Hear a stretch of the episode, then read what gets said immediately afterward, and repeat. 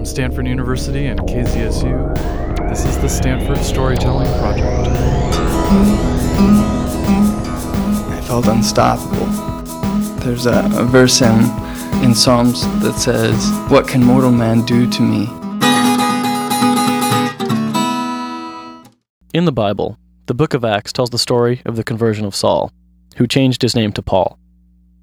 Saul was traveling to Damascus to persecute the followers of a new and heretical sect called Christianity. As he approached the city, a light from heaven flashed around him, and as he fell to the ground, a voice called out, Saul, Saul, why are you persecuting me? The voice was Jesus, and after hearing it, Saul was struck blind for several days. He changed his name, converted to Christianity, and wrote the plurality of the New Testament. And that's what happens when belief and non belief meet lightning, blindness, name changes, and a voice from heaven.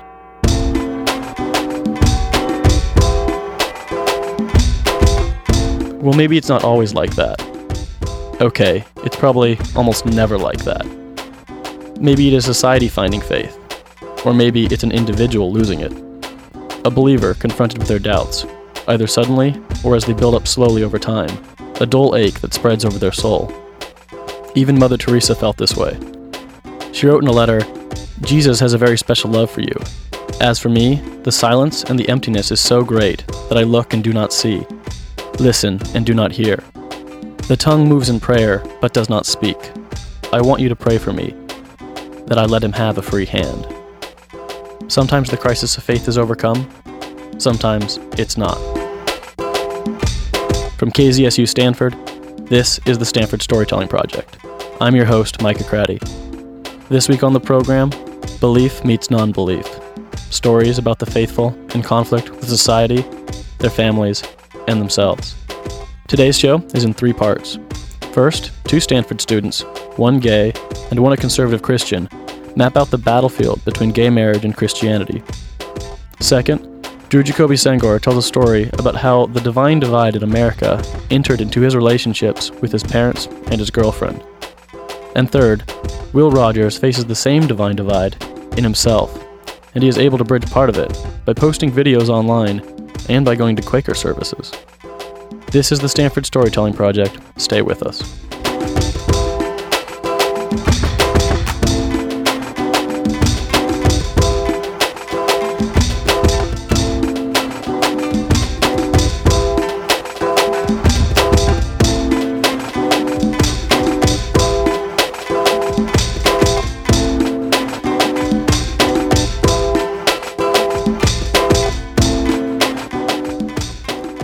In America's culture wars, gay marriage is right up there with abortion. Vinnie Intersimone and Matt Buchanan, a homosexual and conservative Christian respectively, team up in this next story to try and understand the conflict in gay marriage and the war on Christianity.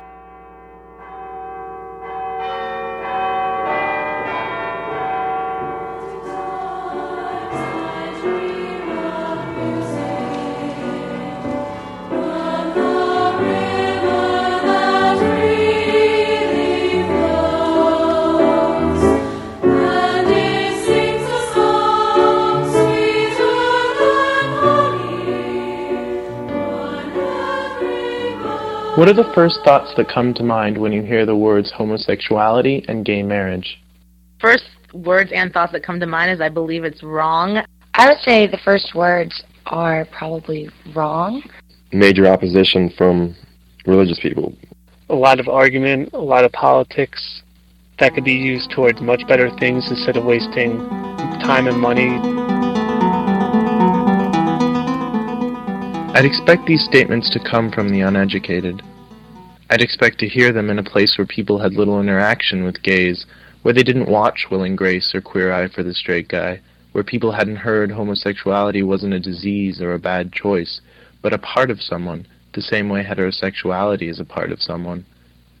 I'd expect to find these statements among people who hated gays. But these statements don't come from boondocks or hick towns and they don't come from people who hate gays. They come from my own backyard.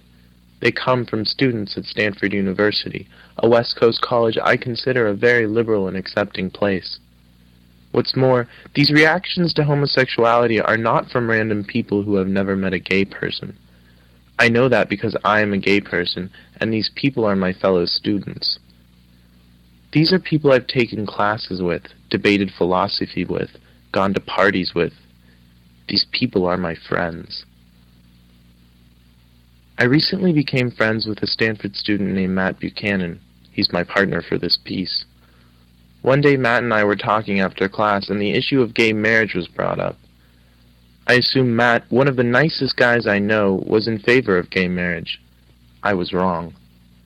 I asked him how on earth he could be friends with me while continuing to be against gay marriage.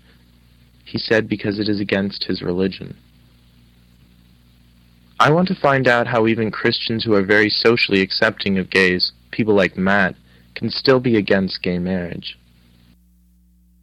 I feel like everyone should have the right to get married and um, live a happy life. However, I feel like when it goes into homosexuality, it crosses a boundary where there's too many. I'm um, speaking to Courtney Mole, a Stanford student from Los Angeles outside the church she attends every Sunday. Born and raised a Presbyterian, Courtney says that religion is an important part of her life. My faith disagrees with homosexuality. Um, however, personally, I feel like um, I feel like homosexuality is a sin, but I feel like they should still be able to have certain rights than normal citizen in America. Courtney is expressing something I don't really understand because it sounds to me like a contradiction. She wants society to treat gays equally, even though she thinks homosexuality is wrong. Coming from such a liberal city, yet having really conservative views, I'm accepting of them. However, from a, a religious standpoint, I'm sort of opposed to it as well. I kind of contradict myself when I say that I feel like they should have the same rights as individuals because we're all, you know, part of America and as citizens, we should have those rights. However, I feel like I'm still kind of questioning whether gay marriage should be um, legal or whether they should be able to adopt kids and stuff like that. How can a person who is religiously opposed to gay marriage and homosexuality fully accept gays as members of her society? I don't think that um, homosexuality is right, so I wouldn't say that I think gay marriage is okay. But I do believe that people have every right to be happy and that people should be accepting of homosexuality and not treat them any differently. Originally from Fort Worth, Texas, Ashley Matthews is also a student at Stanford. We're sitting outside a coffee shop talking about our experience of going to a Christian school for 13 years.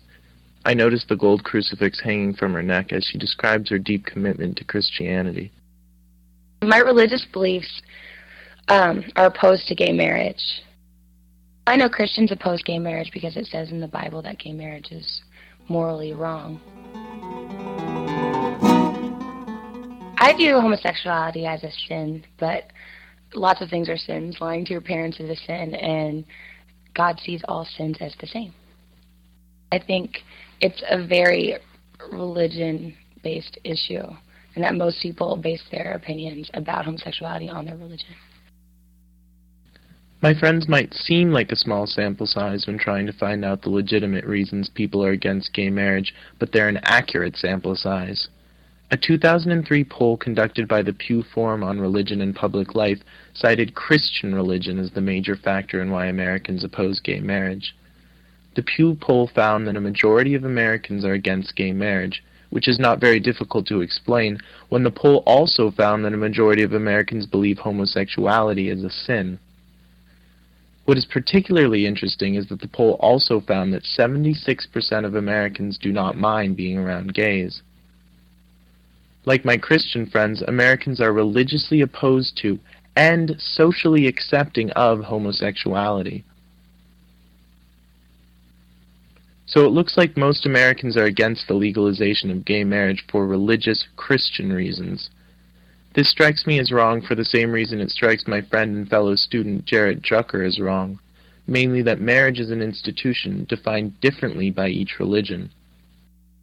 People say that according to certain religions or certain histories, uh, marriage is only between a man and a woman, but then you're putting one history or you're putting one religion over the other, and you're saying, my God thinks that it's between a man and a woman, but how about the next guy's God or the other religion or something like that?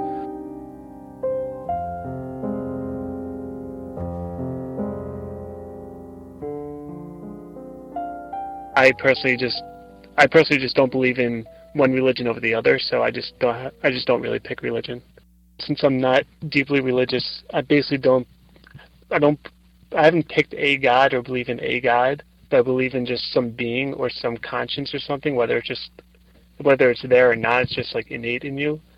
And since I don't put one God over another or one belief system over another, I'm not going to put one type of marriage, which is based on a certain belief system, over another, and say it could be, be it could be between any two people, no matter what sex you are.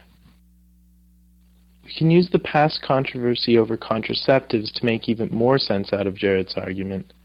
Many Catholics believe the use of contraceptives is immoral. Catholics once used this religious belief to argue that contraceptives should be banned. However, it is doubtful that today's Catholic community would vote to outlaw the use of contraceptives if given the chance. For some reason, Catholics are not using their religious beliefs to determine their legal opinions. If we apply Jarrett's argument to this example, Catholics may realize that outlawing contraceptives would be placing their own belief system above the belief system of others, just as Jarrett believes outlawing gay marriage is placing one belief system above another. So why are my Christian friends using their religious beliefs to make the legal decision to ban gay marriage? Stanford student Richard Barber argues in his dorm room overflowing with library books that many Christians oppose gay marriage because religious leaders tell them to. A lot of people, a lot of the religious affiliates, um, oppose gay marriage because it's just something they've been taught, something they've grown up with, and they just don't question it. Uh, that's from personal experience.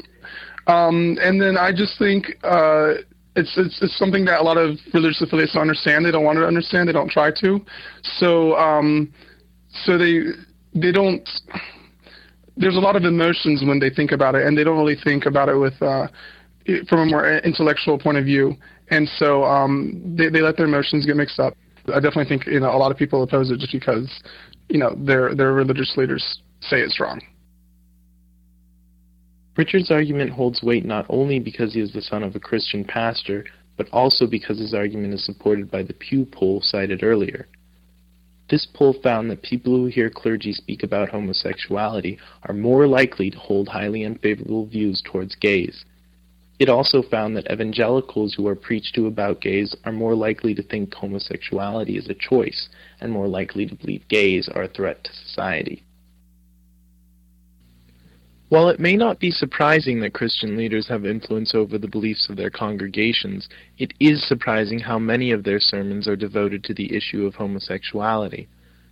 The same Pew Forum poll found that clergy are as likely to talk about issues related to homosexuality at the pulpit as they are to address abortion and prayer in school. Why are Christian leaders spending so much time talking about gay marriage when there are so many other issues to address? It's something they can hide behind sometimes. Uh, it might just be more of an issue of not even religious belief at first, but just personal preference. You know, like maybe they don't really, you know, like the idea of homosexuality, which is fine. But then they can use um, religion. You know, they can say, well, you know, since my religion says so, I don't like it. Richard's argument that Christian leaders oppose homosexuality and gay marriage for primarily non-religious reasons is the same argument Steven Waldman gave in an article he wrote for Slate magazine. The former national editor of U.S. News and World Report argues that, quote, Many of the world's faiths do argue against homosexuality, but they don't raise it to the level of moral calamity. It's bad, but not that bad. Privately, religious conservatives are appalled and grossed out by homosexuality, but they realize that the more common American view is modulated, so they choose to focus on the idea that marriage in general is under threat. Some Christian leaders don't even bother to modulate their views. Pat Robertson, a televangelist whose show The 700 Club receives 1 million viewers a day, said, quote, The word for homosexual behavior is sodomy. That is what is used in the official documents. It is sodomy. It is repugnant. He added in another episode of his internationally televised show, quote, The practices of those people is appalling. It is a pathology. It is a sickness. Whether Christian leaders oppose gay marriage for religious or personal reasons is difficult, if not impossible, to determine. It seems Courtney, Ashley, and Jarrett have no doubt that Christian leaders oppose gay marriage because their Bibles tell them to. However, Richard and Steven Waldman offer a second perspective, arguing that Christian leaders oppose gay marriage because they find homosexuality repulsive.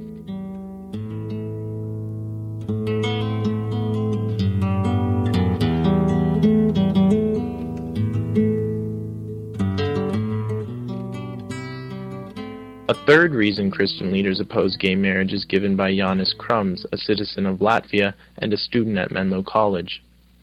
He has agreed to let me interview him in his apartment. Right now, religion in a turmoil because of many, many scandals and many different things that it, this is something that people do not want to change because it's been such a long marriage has been such a sacred thing for so many years that they just can't see man and a man or a woman and a woman being married but this is not going to disappear, basically, and they have to make some kind of changes.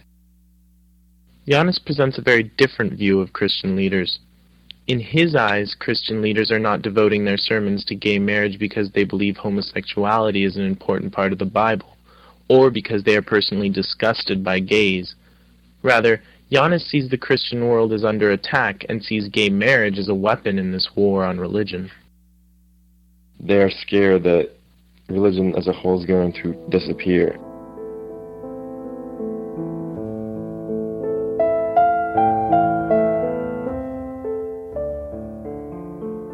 Is there a war on religion?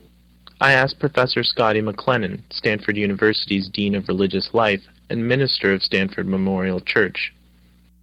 Uh, I, my understanding is that, in fact, the Catholic Church, uh, for example, is losing uh, a number of, uh, is losing recruits to the priesthood compared to what it was 30, 40, 50 years ago. So it's more difficult to, to uh, for the church to get new priests, that a number of, of, of churches are in fact being closed, that the demographics uh, look negative in a variety of ways. And as I say, if you go back to the 50s and 60s, that's true for Protestants as well. You know, they've been losing, except for the, the new evangelical increase, uh, the mainline churches have been losing uh, members over that, that period of time. So yes, I think that people, there is a, a, sense of threat out in society at large. Uh, for many Roman Catholics, a sense that their church is losing to a more secular understanding of the world that for many evangelical Protestants who uh, feel that society uh, has been dominated by a liberal perspective and from their pers- from their understanding a perspective that is not uh, a committed religious perspective that they have been under fire or discriminated against.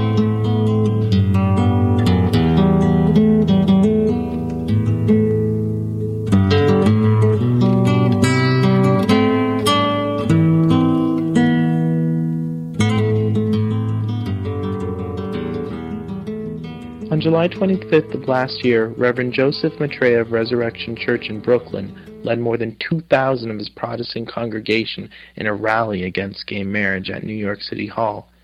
He stated, quote, This is a much bigger threat to our national culture than the threat of terrorism is. The concept of same-sex marriage is at war with family values. There can be no reconciliation. It seems impossible to determine exactly why Christian leaders oppose gay marriage so vehemently. It could be for the reasons my Christian friends believe, that homosexuality is simply a sin. It could be for the reasons Richard, the son of a preacher, and Steven Waldman, the former national editor of U.S. News and World Report, believe, that Christian leaders are simply repulsed by homosexuals. Or it could be for the much less simple reason that Dean McLennan seems to hint at, and Janis explicitly states.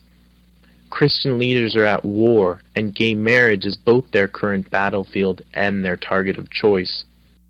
I think religion in general has had this tradition both of helping people form their identity and provide them with a powerful uh, community, sense of community.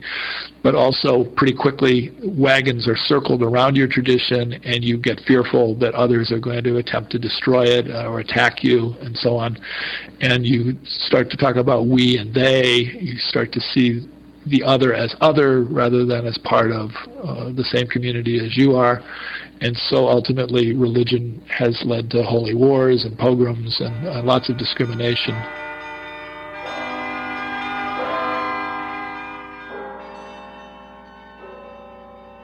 Vinny Intersimone and Matt Buchanan are recent Stanford graduates. This is the Stanford Storytelling Project.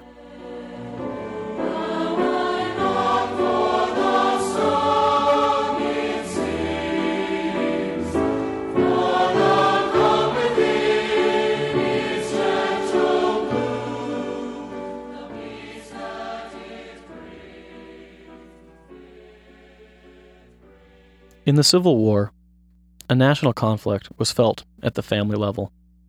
Cousin fought against cousin, and brother against brother. In this way, larger disputes come down to a personal level that embroil us and our loved ones. In our second story for the program, Drew Jacoby Senghor tells us the story of a divine divide in his family and his attempt to overcome it.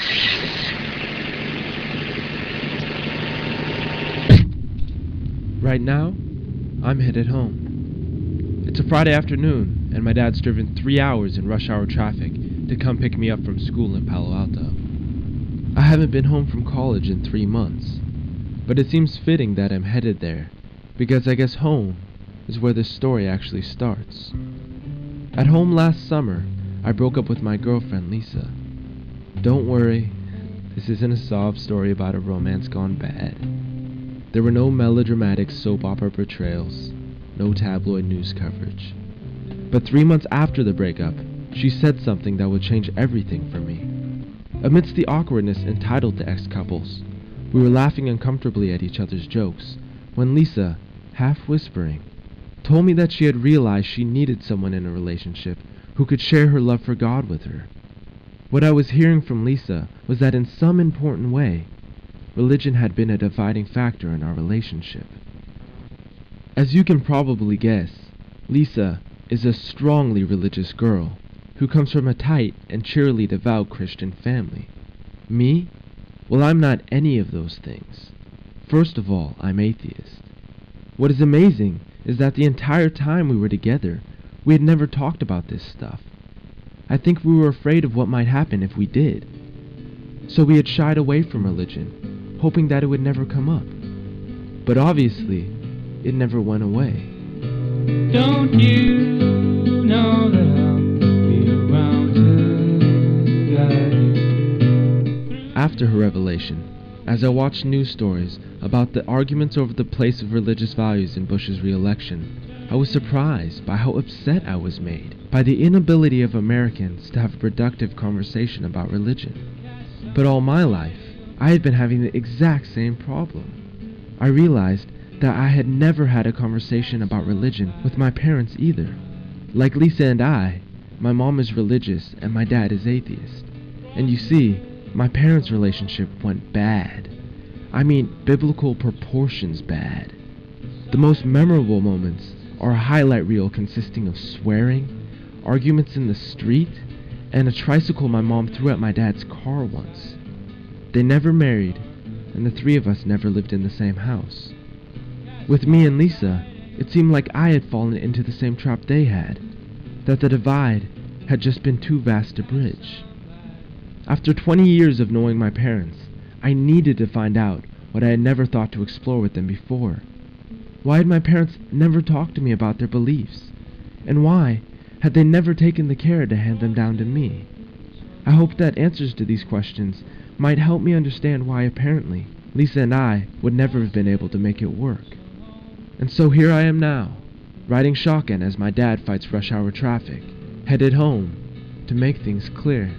Catch sunlight and be alright.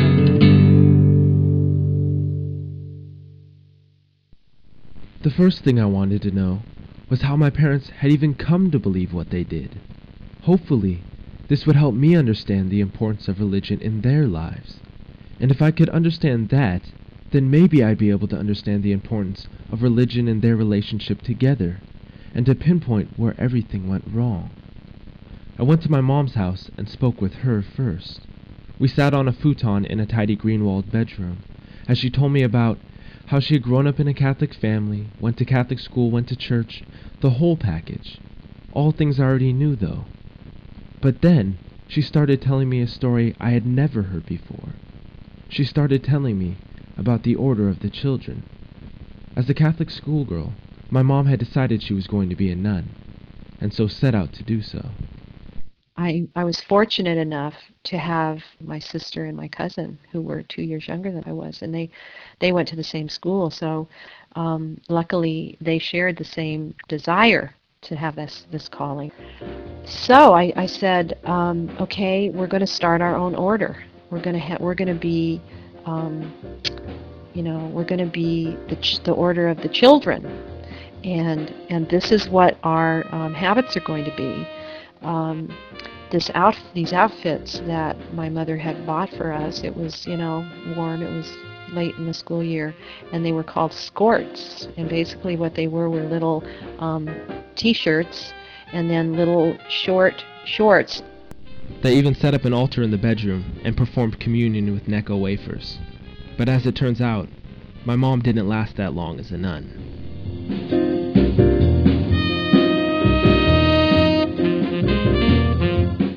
What I found was that um, you had to wash the skorts. You know, you had to take them off and you had to put them in the washing machine, and you had to put on a pair of jeans or a pair of shorts, and you know, then you, what do you do? You know, you can't go in and pray. You got to go outside, and it just seemed like um, there wasn't a, a heck of a lot happening in that corner of my bedroom, but there was a hell of a lot happening outside in the neighborhood. Pretty soon, the world just sucked us in like a Hoover. and the skirts, you know, they just weren't in fashion anymore. I mean, you know, hey man, I'm not wearing those. Nobody's wearing those anymore.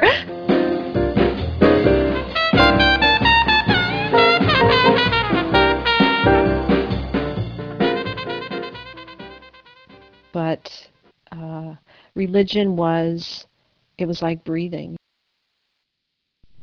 Even though my mom gave up her ambitions of being a nun, this story still said something about the strength of her beliefs. Beliefs that I would later find had factored heavily into my parents' division. Beliefs she still holds today, but had never before expressed to me. On the other side of things, my dad's childhood story of spiritual decision making was far different. Back at his house, we sit in an office littered with books and with the door closed, and he starts to tell me his story.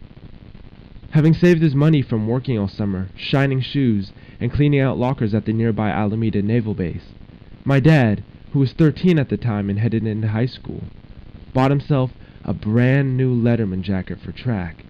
But that same day he bought it, it was stolen. And so he went home looking for comfort from his mother.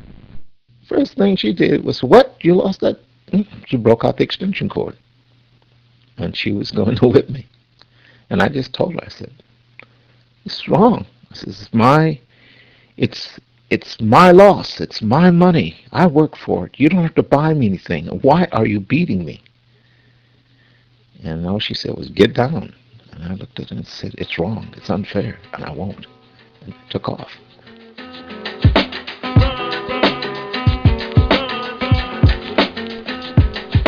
He ran to the local reverend's house, pleading with him for help. But all he did was call my dad's mother to tell her to pick him up. My mother came down with her extension cord in her hand. In her hand. And this man of God watched her practically rip me from his house. You know, and I'm screaming at the top of my voice. You know, I was outraged. This was so unfair. So he took off yet again, but this time his mom was in hot pursuit. The housing project was boxed in by, with about a six foot fence, and so I'm cutting between, and I'm looking around. Mama's right back behind me, right? So the six foot fence comes up, and I hit that fence. It was like left foot, right foot over, and I'm over the fence. And I'm I'm still tracking because you know I want some distance between me and her, and I'm just pausing a little, just a little bit, you know. And what do I see? I see this woman, her skirt up over her legs, coming over the fence, and I just say, "Oh."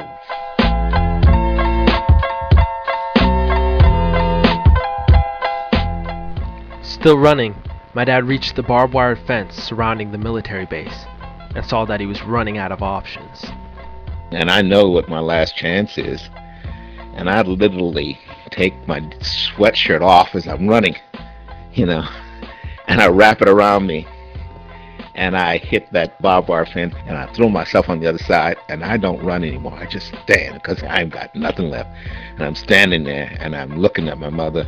She runs up and I'm looking and I'm breathing hard. And we're just looking at each other. Your butt gonna have to come home sometime. that was she said. That's what she said. So I ended up sleeping that night underneath the bleachers.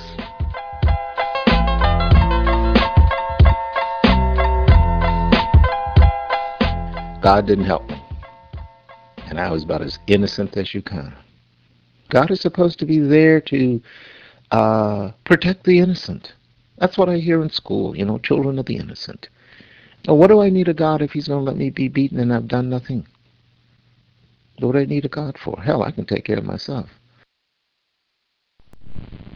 These two stories from my parents revealed just how important and deeply seated their beliefs were.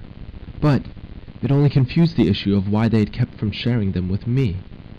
If these experiences had really been such influential episodes in their lives, why weren't they important enough to talk about? Shouldn't beliefs this strong have been front and center in the relationships between the three of us? There must have been a decision that my parents made somewhere along the way where they agreed that those very values and beliefs which were rooted in those childhood stories needed to be hidden away and pushed into the background like bad memories. I asked my mom if this was the case, and she finally began to shed some light in this direction. There was a an essential, deep uh, chasm uh, between your father and I that we um, struggled to bridge, never uh, doing a good job, and and then we finally just stopped communicating, and you just became the one thing that we had in common. So the whole thing for me at that time, when it's the question of faith, um, you know, came up, was that I wanted to avoid your father at all costs. I wanted to avoid the conflict um, at all costs. I just didn't want her to uh, not give you an option. And she has her own need. She has her own seeking after something. And that, that need may not be yours. And my concern was that you should not be indoctrinated.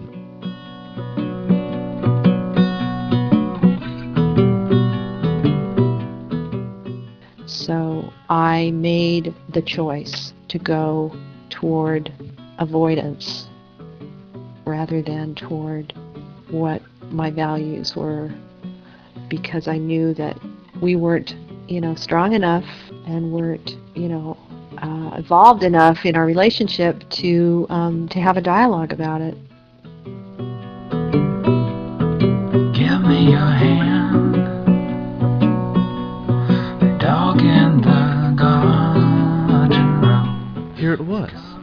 This was the exact reason I had been looking for.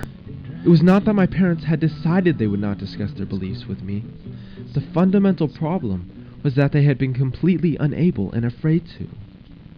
On the way back to school, at the end of my weekend at home, I thought about how the situation my parents had put themselves in was not much different from my relationship with Lisa. Though our relationship was never hostile like my parents had been, I was troubled to think that it may have nonetheless been headed in that direction. Our inability to talk about our beliefs would no doubt have caught up with us sooner or later. With this on my mind, I decided to talk to someone who would be able to tell me just how common of an issue this is for couples. Someone who could give me some idea of how to make a relationship work when the people in it have drastically different beliefs. There are a lot of situations uh, across this country where one uh, party in a marriage will be quite religious and the other will have either no religious background at all or will be very anti-religious or would say they're agnostic. Um, so it's, um, it's, it's pretty common. This is Reverend Scotty McLennan, the Dean of Religious Life at Stanford University. I've gone to meet with him at his office inside Memorial Church, the large cathedral on the Stanford campus.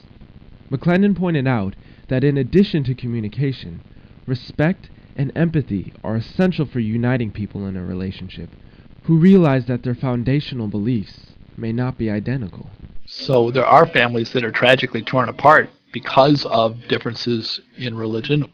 I think it's more an issue when you realize that somebody's religious faith is very strong and very central to their worldview, to their way of acting, to their ethics, to their sense of what it means to be a family. Then you've got an issue that might be similar in many ways to people from very different cultural backgrounds. How do you relate to somebody who doesn't have your understanding of the world? How do you work it out in such a way that you have empathy in your relationship and you're genuinely respectful of each other? The importance of respect that Reverend McLennan stressed made me realize that for discussion to be effective in preserving a relationship, it needed to be meaningful. I remember moments in my childhood when my parents exchanged words, many of which consisted of four letters or screamed, or even both, and there was no surprise in the fact that resolutions and common ground were never discovered. The thing is, this common ground was never really sought after. In order to further illustrate his point, McLennan stated that this problem within a family is very similar to what is happening in America politically. He confirmed what I had originally discovered as I sat on the couch watching the evening news about the red and blue states that America itself was becoming divided over differences in religious beliefs, just as my parents and my relationship had been these are dangerous times and these are risky times and religion has always been a, a, double-edged sword. All of the, the great prophets and teachers and so on have spoken on the one hand about peace and about unity and about harmony and on the other hand have uh, uh, scriptural references and, and uh, statements that are us they kinds of statements and which tend to divide. And that's very much what's going on at this time in, in, in history the problems characteristic of this time in history were strikingly similar to the problems I had seen between my mom and dad and Lisa and I. Those beliefs we hold the tightest have come to be seen as our most dangerous topic of discussion. During the election just last fall, tens of millions of people shattered the possibility of dialogue as they stepped all too eagerly into the fiercely oppositional categories of the religious right and secular left. The analogy between the personal and the political is far from perfect, but it seems to reveal that much of the political division and religious polarization in America has been created by a lack of meaningful discussion. As those us they statements that McLennan mentioned have become more and more common, national dialogue has become increasingly futile. The beliefs that each of us hold have become our greatest obstacle to national unity. But it doesn't have to be this way. That's one more thing I've learned from my parents' conflicts. You see, the story of my mom and dad's relationship doesn't end with scream curses and a tricycle soaring through the air. Amazingly, over the course of my lifetime, my parents have come to be close friends. What they had to do to make this improbable friendship work was discover that they had something in common which their feud compromised. That thing was me. I've come to think that this is what America as a whole needs as well. Those beliefs we hold the tightest have to be addressed because they don't just go away. Avoiding discussion only puts at risk those essential connections we actually share. I can't say that I know the answer, but what I can say is that if our country can find that thing we have in common that is in jeopardy, that thing that is at stake for all of us, we may finally see that we don't have to agree on religion if we can only come to recognize those values that bind us together. If we can do this, then I believe dialogue will finally be possible.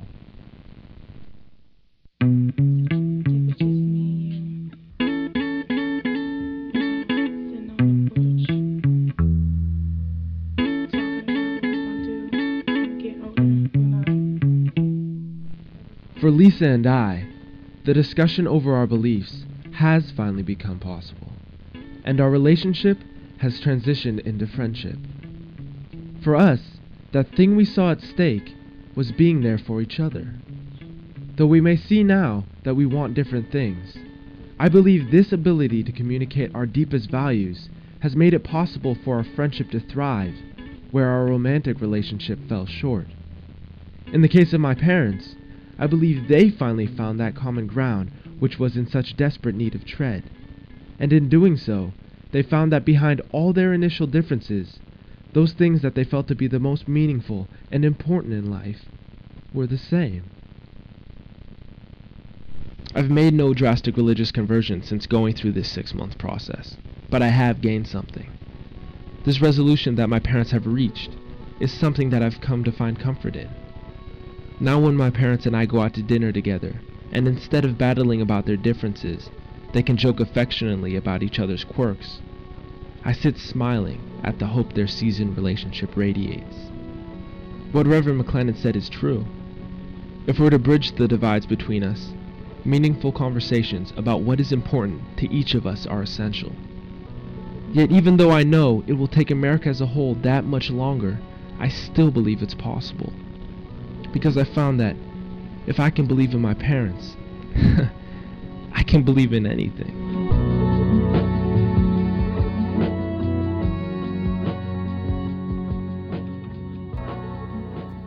Drew Jacoby Senghor is a recent graduate of Stanford University. Coming up,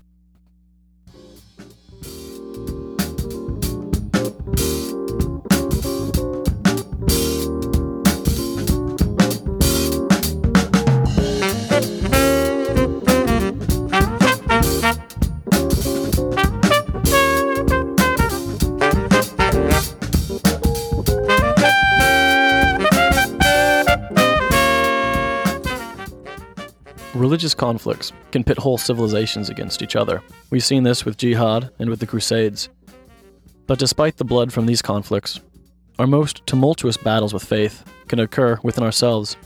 For our last story, Will Rogers, an agnostic, fires up his webcam to speak with the believers on a Christian website.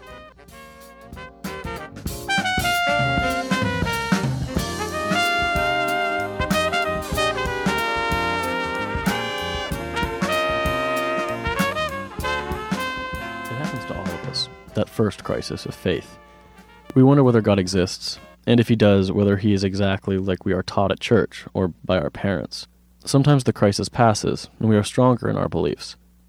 Other times, it marks a radical change in our identity. Will Rogers had his first crisis of faith in seventh grade, when he was learning about different creation theories at his Christian school. The subject was fascinating, but also confusing to him, and he began to think that maybe God had put the Bible on earth to confuse people.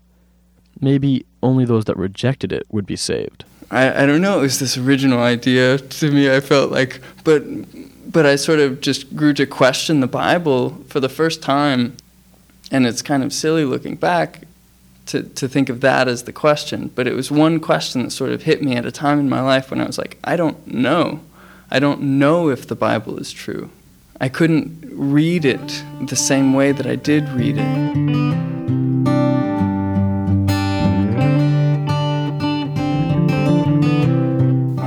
Got through it though. You know, it was this time of doubt, lasted maybe three really difficult weeks, and then afterwards, my, my faith grew much more strong because of that doubt.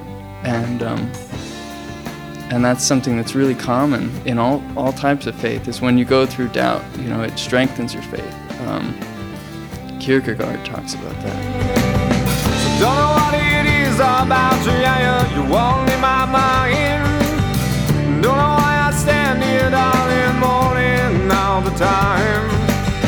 Well, I can see it's time to just leave it all up to the stars, oh yeah. Will is now a student at Stanford University.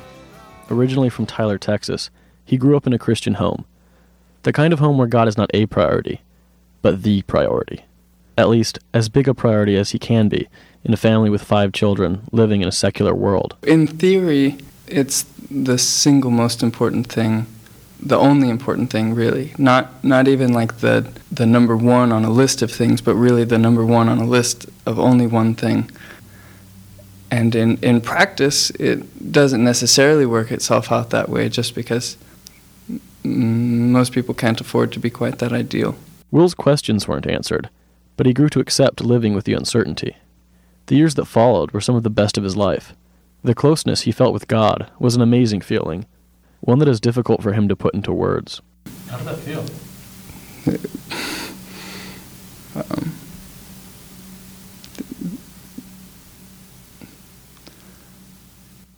indescribable. Um, it was, uh, to put it in complete sentences, I guess it was indescribable. It felt indescribable. It felt like uh, uh, I felt unstoppable. There's a, a verse in in Psalms 54, I think, maybe 56, in Psalms that says, What can mortal man do to me?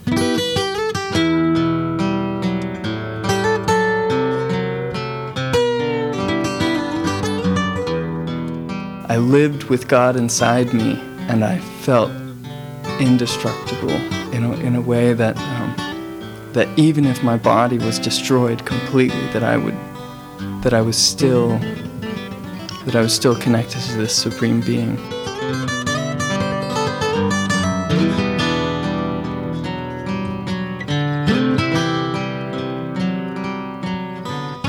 Will felt so strong in his conviction, he transferred from the Christian school he grew up in to a public school so he could have a stronger ministry for Christ. At first, things went well for Will. He met a lot of people and established many relationships, always with his ministry goal in mind. He wanted to convince them of the truth of Jesus Christ in a loving and non confrontational way. But over time, he began to believe that he was the one that needed to revise his beliefs. He came to believe that maybe the God that was in him was in non Christians, because their stories reminded him of his own spiritual experiences. At the time, the most profound spiritual experience I had ever had was uh, up on a, a, literal mountaintop on this chapel and in a, at a place called Camp Red Cloud in Colorado. And I was with all of my classmates from school, and we had been at this camp for a whole week. We were, we were dead tired, but the last night we went to this chapel and just sort of had this prayer and share time where everyone was like super brutally honest with each other about their own problems and made themselves really vulnerable. And we would sing, and and something came over the church where we were all just crying uncontrollably, and it was this really, really profound experience that none of us could really describe.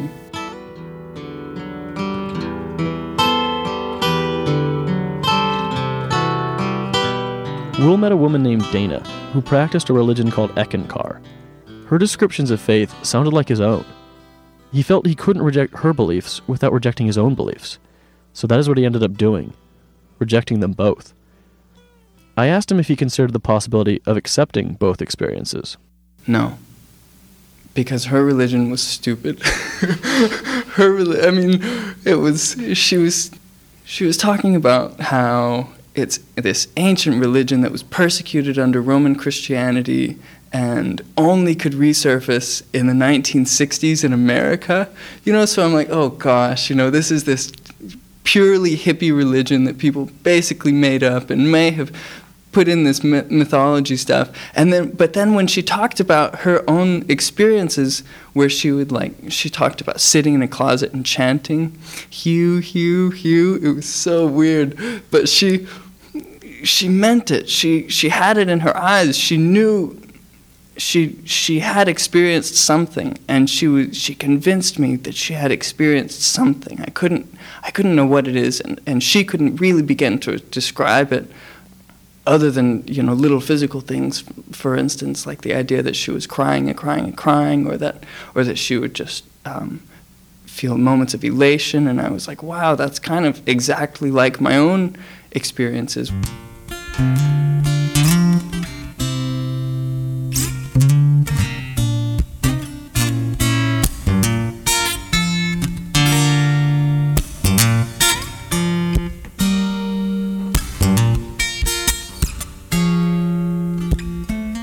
In his last years of high school, Will felt torn between his burgeoning doubts and his responsibilities as a Christian leader.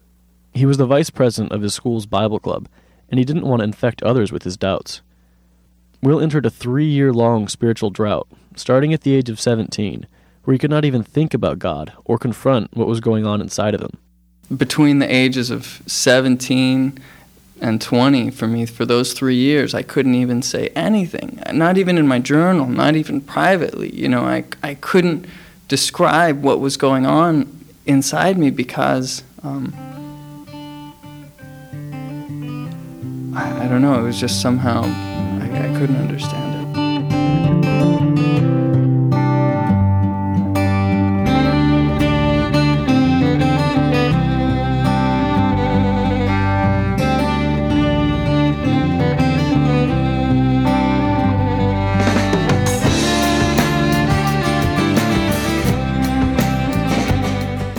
At Stanford, Will turned a corner as time passed and he met other people from similar backgrounds going through a process similar to his.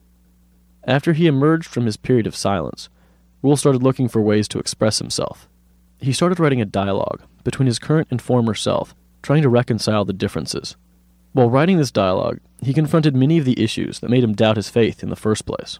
exclusivity, the, the principle of exclusivity, the idea that God has saved a specific number of people and that the rest of the people are going to hell. You know, that's something that that uh, that I definitely believed for a very long time. And to go back today and try to try to say, you know, well, my beliefs today are basically the same. There's no way that I can say that. I I no longer believe that at all. Will also found a website called GodTube, which is a Christian version of YouTube, and he started posting videos and dialoguing with the Christian members. Will wanted to force them to interact and confront the non Christian world. He felt that maybe if he hadn't been so secluded from the non Christian world, he wouldn't have freaked out so much when he met it. In all, Will posted seven videos, six of them with long hair, looking very much like a Sunday school Jesus. Most of his videos consisted of him trying to explain himself. In one, he told a parable. In another one, well, he didn't do much of anything. Uh, there was one video in particular that kind of caught my attention, and I was wondering if you'd want to watch it right now and kind of describe what you were going through. Sure. Yeah.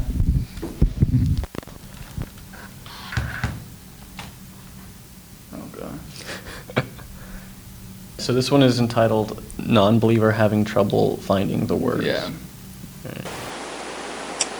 Like most of you, I was born into a Christian home. Uh, very supportive family. My um, my mother and father are the two most wonderful influences on my life that I've ever had, and uh,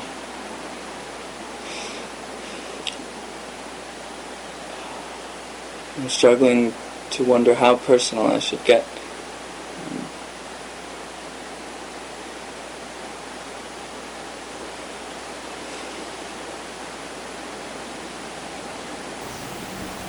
Could you describe what's happening in the video right now? Yeah. Um, so I, by this point, I had already been messaging with a lot of people, and a lot of them were interested in knowing more about me. What sort of background did I come from?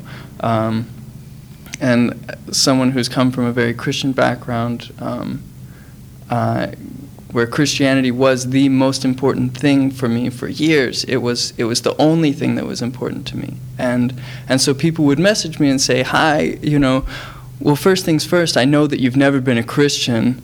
But I would be interested in hearing your story, you know. So, so I'm I was sort of put into a position where I, I, have, I felt the pressure to prove to them that Christianity was real to me and, and do it with words. And I, um, and, um, So I mean, we're sitting here watching this; it's still playing, and Yeah. you're in the video. You're just you're sitting there. You're not. I'm completely silent. Completely I couldn't silent. think of the words. I couldn't think of um, how to say what sort of spiritual background I came from for this sort of audience, for an audience of people who have already set themselves up not to believe me. And this goes on for like four minutes. Yeah, it's really long. Um, yeah. So while this video is in many ways my most sincere one, my most emotional one, my most vulnerable video, it's also in a big way my most vain one out of all of them, and sort of what, um, yeah. So Yeah, here it is. That was the one. The very first comment on the video says, "This video is this video really is ridiculous. This guy is only making these videos for show, kind of like Lonely Girl 15 on YouTube." After about the first 10 minutes sitting there looking like he was going to cry, I had to shut this off. In parentheses, Reba was on. so. How did, that, how did that make you feel when you read that? I, I mean, I felt in many ways convicted because, um, because yeah, it was silly that I'm sitting here. Um, I wasn't going to cry, but I was just sort of lost, allowing myself to be lost in my own thoughts on video camera. Many of the comments he received were actually positive. The process was not perfect, but it was not fruitless. Uh, it was uh, a time where I was really forced to process what I was thinking, um, to put it into words for other people.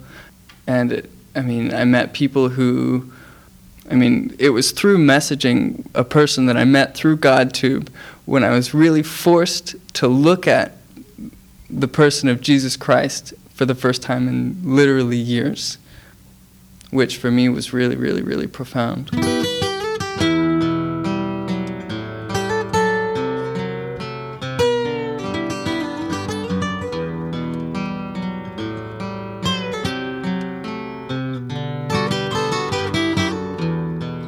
Will had already told me he does not like labels, so when I asked him to describe his current spiritual identity, I was only partially surprised when he answered agnostic Hindu Quaker.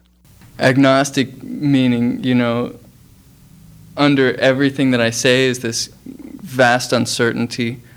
Everything is subject to questioning and, and re questioning.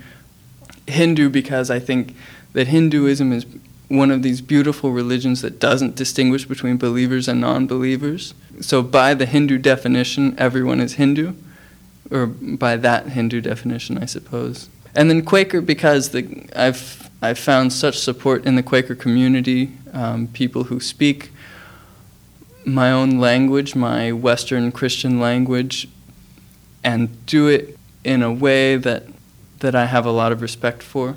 A lot of people who who preach the gospel of Jesus do it in, in, in a very exclusive way.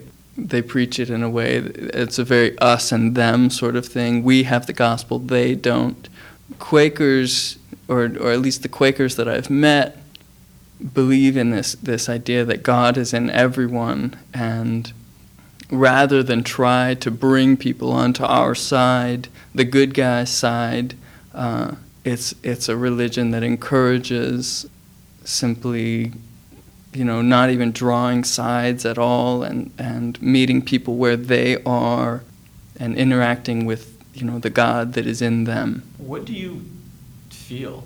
Um, I don't know how you'd want to describe it spiritually, emotionally, or, or psychologically when you're in a Quaker service, when you're sitting there um, in silence.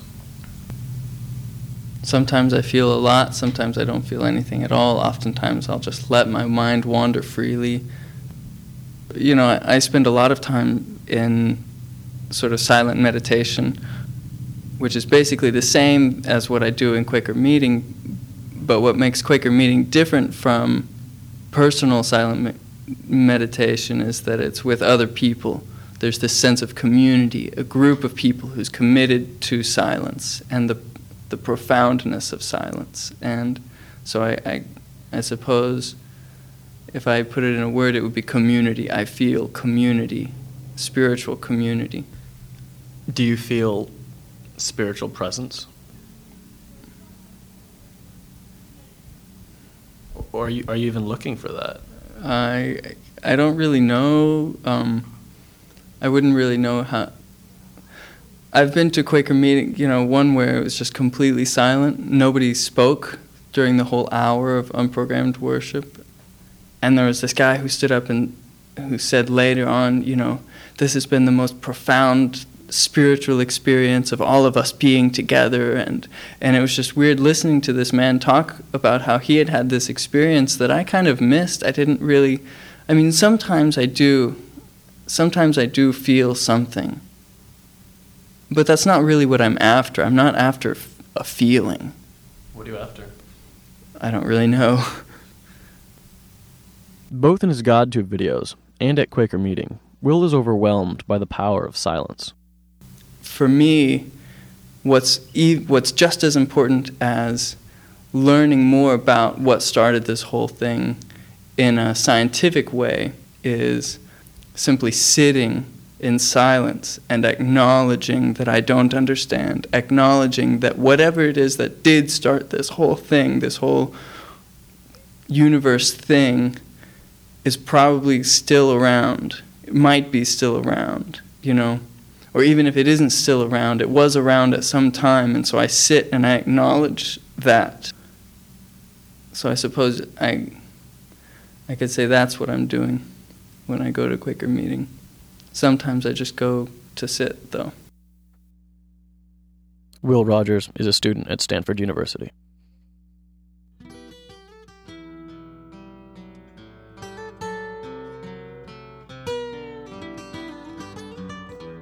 Today's program was produced by Jonah Williams and myself. It was engineered by Bonnie Swift. Thanks to Vinny Intersimone, Matt Buchanan, Drew Jacoby Senghor, and Will Rogers for their stories.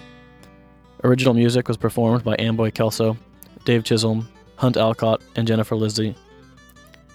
Their music can be found on Stanford iTunes. You also heard original music by Kissing Johnny. For their generous financial support, we'd like to thank the Stanford Institute for Creativity in the Arts, Stanford Continuing Studies, the Program in Oral Communication, and the Hume Writing Center. KZSU would like to thank the law offices of Fenwick and West for their continued underwriting support.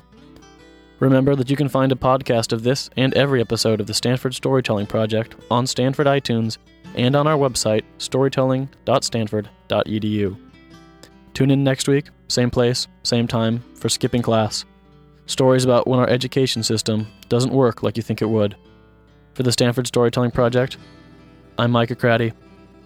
Stay tuned for the Palo Alto City Council.